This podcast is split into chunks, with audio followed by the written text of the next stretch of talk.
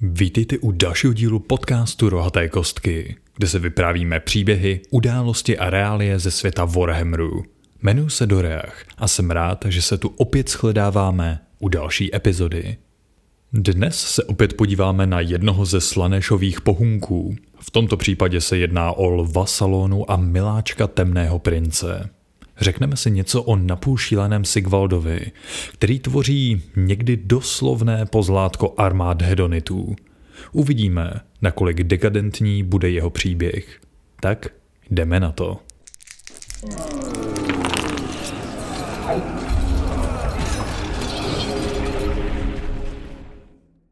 Sigvald, nazývaný taky velkolepý, přenádherný, zlatý princ či slavně znovu zrozený, se může pišnit titulem Slanéšova oblíbeného syna. Překypující démonickými energiemi a vypuštěn do smrtelných říší, Sigvald se nezastaví před ničím, aby dokázal svou nespochybnitelnou nadřazenost. Jedná se o šampiona z pradávných časů, pána dekadence, který si zajistil přízeň temného prince, za jeho mladistvým obličejem se skrývá jedna z nejukrutnějších duší všech dob. Jeho věhlasná legenda sahá až do éry starého světa, ve které demoničtí zvěstovatelé zpívají o jeho činech. Údajně pozřel maso svého vlastního otce.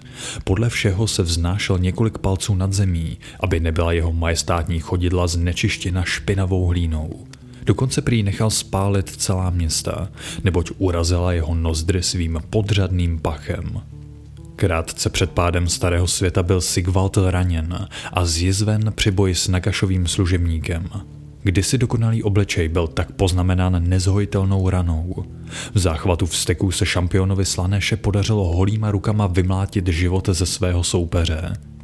Krátce poté byl Sigvald zabit primitivním králem Trogotů, který navíc znesvětil mrtvolu Slanéšova oblíbence tím, že jí pomočil. Ale takové zlo, jakým byl Sigvald, nelze jen tak jednoduše zničit. O mnoho let později se ve smrtelných hříších začaly objevovat záblesky a fragmenty Sigvaldovy duše. Slanéšovu přízeň ztratil, neboť temný princ se nebude hlásit k někomu, kdo padl tak odporným a podřadným způsobem. Nicméně našel se jiný bůh, jehož pozornost si zlatý princ získal. Nagaš nezapomíná a rozhodně neodpouští. Jako predátor brázdil něco tu mezi hříšemi v hledání duše, která jej kdysi urazila zabitím jeho velkého šampiona. Neumírající král mohl zajisté zničit Sigvaldovu duši, když na ní narazil, ale on vždy upřednostňoval dlouhé, mučivé tresty. Sigvaldova duše byla uvězněna v zrcadle známého jako Shade Glass. Nejhorší na tom bylo, že když jedinec pohlédl do zrcadla, spatřil v něm idealizovanou verzi sebe samotného na místo Sigvaldovy majestátnosti. Poslední urážkou bylo, když se na zrcadlo zapomnělo a bylo ztraceno ve městě Shadespire v hlubinách říše Ulgish. Nagašova zášť se stala Sigvaldovou spásou, neboť v Ulgiš se nacházelo také vězení, v němž elfští bohové uvěznili svého odvěkého nepřítele, Slanéše. S každým roztříštěným řetězem pronikla část esence boha chaosu do Shadespire. Přítomnost části jeho starého pána probudila Sigvaldovu duši a ta znovu získala aspoň částečné vědomí. První, kdo toto zrcadlo objevil, byla výprava karadronských duardinů z Barak Zilfin. Do Shadespire je přilákala touha po jeho pokladech a bohatství, které by jim mohl nabídnout. V zrcadle spatřili to, co považovali za svou budoucnost, tedy sebe jako slavné a mocné admirály, pány mnoha flotil. Útok nepřítele přinutil Karadrony utéct ze Shadespire do Shaish, říše smrti, kde v jejich pouštích časem podlehly šílenství, které v nich zrcadlo vyvolalo. Dalším z těch, kdo na vězení Zlatého prince narazili, byli Slanešovi služebníci z hrad Godseekers. Touto dobou již Sigvald získal dost moci na to, aby ovlivnil odraz v zrcadle. Když se vůdce Godseekers, Reshevius stříbrnovlasý, zahleděl do zrcadla, uviděl ten nejzvrácenější a nejodpornější obraz, který byl Zlatý princ schopen vytvořit. Rozčílen jako nikdy předtím, Reševius vzal do ruky svůj byč a rozšlehal s ním zrcadlo na kusy. To, co se stalo pak, nikdo nečekal. Kombinace toho, co vedlo k tomuto činu, Útok zrozený z bezmezného sobectví, duše přetrvávající díky nadpozemským energiím, říše, jejíž zákony se podřídily vůli neumírajícího krále, stejně jako zásah Slanéše, který celé dění pozoroval ze svého vězení a který se rozhodl odpustit svému kdysi oblíbenému synovi jeho pohoršující konec, způsobila znovu zrození zlatého prince. Sigvaldovým prvním činem bylo zmasakrování jedné šestiny přítomných Slanešových služebníků, zatímco si užíval nově nabité téměř božské moci. Přeživší mu přísahali věrnost a v dalších letech mu napomáhali vykonávat pomstu na rase Trogotů. Sigvalda však nemohla uspokojit žádná pomsta, neb se chtěl proslavit ve všech smrtelných hříších jako nejmocnější následovník temného prince. Aby mohl své ambice realizovat, potřeboval Sigvald zbraň hodnou jeho majestátnosti. Jeho původní čepel Silver Slash byla ukována z úlomků meče samotného boha rozkoše, jenže mnozí lháři a uzurpátoři z řad Pretenders tvrdí, že právě oni jsou nositeli této zbraně. Sigvald by se nikdy nesnížil k tomu, aby bojoval s tak podřadnými rivaly, jakými byli oni. Místo toho se vydal do paláce potěšení. Pobyl veškeré nepřirozené mutanty v mramorových halách, aby se dostal do zbrojnice temného prince. Tam uzavřel dohodu s démonickým řemeslníkem Gil Falajem. Výměnou za šest pramenů jeho krásných zlatých vlasů mu pekelný kovář vytvořil zbraň z fragmentů Sigvaldova zrcadlového vězení. Tak se zrodil Shard Slash, Elegantní rapír, připomínající původní zbraň Zlatého prince, který skrze jediné škrábnutí dokázal pohltit duši své oběti a uvěznit ji v sobě, aby ji mohl Sigvald později mučit, kdykoliv se mu zlíbí. S takovou mocnou zbraní mohlo započnout jeho tažení napříč smrtelnými říšemi. Sigvald je stělsněním hříchů spupnosti, chvástavosti a píchy. Chybí mu jakákoliv skromnost či pokora – pro mnohé Sibarit je Zlatý princ spasitelem a Slanešovým svatým bojovníkem. Hedonité všech druhů a přesvědčení příslušníci Invaders, Pretenders i Godseekers se neustále přidávají k Sigvaldovu vojsku. Užívají si pohled na jeho velkolepost a boj po jeho boku jim poskytuje nepředstavitelnou slast.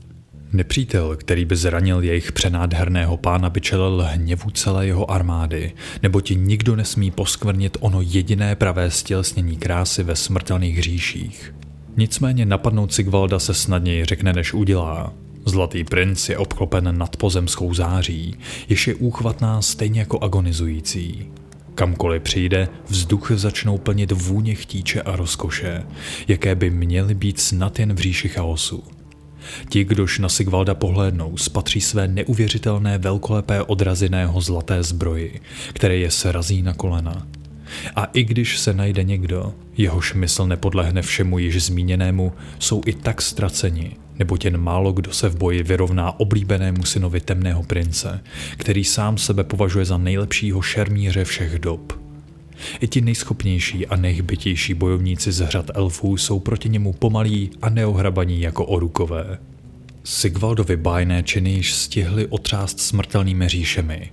V Sigmarových městech se schází kultisté a akolité, kteří se vzdali svých podřadných životů a rozhodli se vyhledat mystického zlatého prince. Říká se, že když člověk pohlédne do zrcadla a spatří v něm odpornou zrůdu, pak je Sigvald blízko protože všechna krása patří jen jemu. Ač by se to nemuselo zdát, Sigvald není dokonalý. Malá jizvička, skrytá pod zbrojí na těle Zlatého prince mu dodnes připomíná jeho ponižující porážku a vyvolává v něm záchvaty vzteku, během nichž se Sigvald mění v nepříčetného maniaka rozsévající smrt. Jelikož ti, kteří způsobili jeho pád, jsou již dlouho po smrti, Zlatý princ se rozhodl obrátit svůj hněv proti tomu, jehož služebník Sigvalda zjizvil, Nagaše. Ale ani Slanéšův oblíbený syn není tak pošetilý, aby zautočil na Nagashizar. Jeho oči se však upřely na jiný černý klenot v zemích neumírajícího krále, tedy říši Osiarch Empire. Každým dnem poráží Sigvald více Nagašových služebníků a strhává jeho pevnosti. Zlatý princ chce, aby se Nagaš koukal na to, jak se jeho království pomalu rozpadá na kusy. A až když bude zničena poslední cihla, pak teprve zarazí Sigvald svůj meč do srdce boha smrti Teprve pak bude jeho pomsta dokonána.